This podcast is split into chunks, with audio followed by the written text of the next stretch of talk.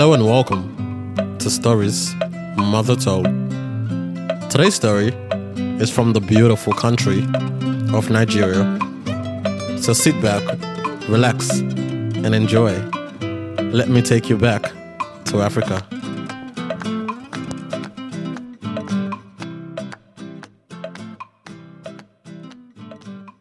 Today's story is titled, Why Hawks Kill Chickens.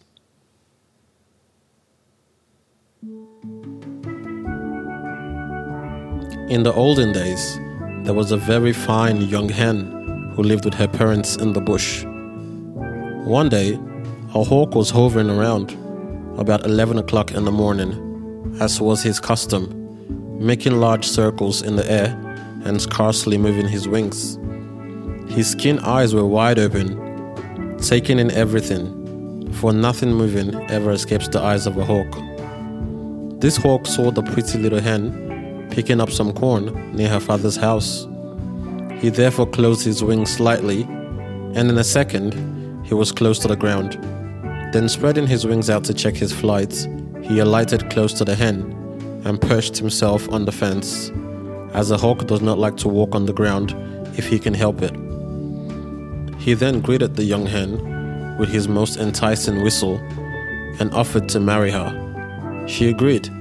So the hawk spoke to the parents and paid the agreed amount of dowry, which consisted mostly of corn, and the next day took the young hen off to his home. Shortly after this, a young cock who lived near the hen's former home found out where she was living, and having been in love with her for some months, in fact, ever since his spurs had grown, determined to try and make her return to her own country, he therefore went at dawn and having flapped his wings once or twice, crowed in his best voice to the young hen.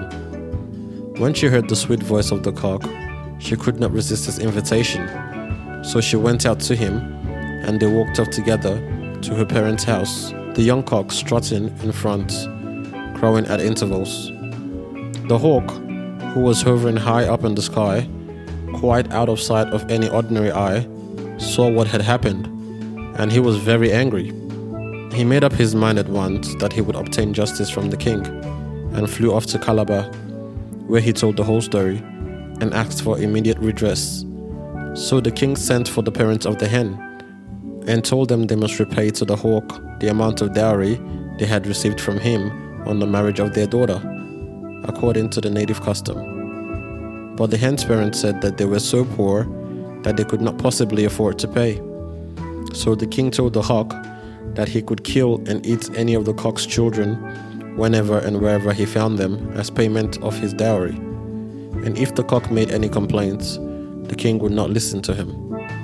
From that time until now, whenever a hawk sees a chicken, he swoops down and carries it off in part payment of his dowry.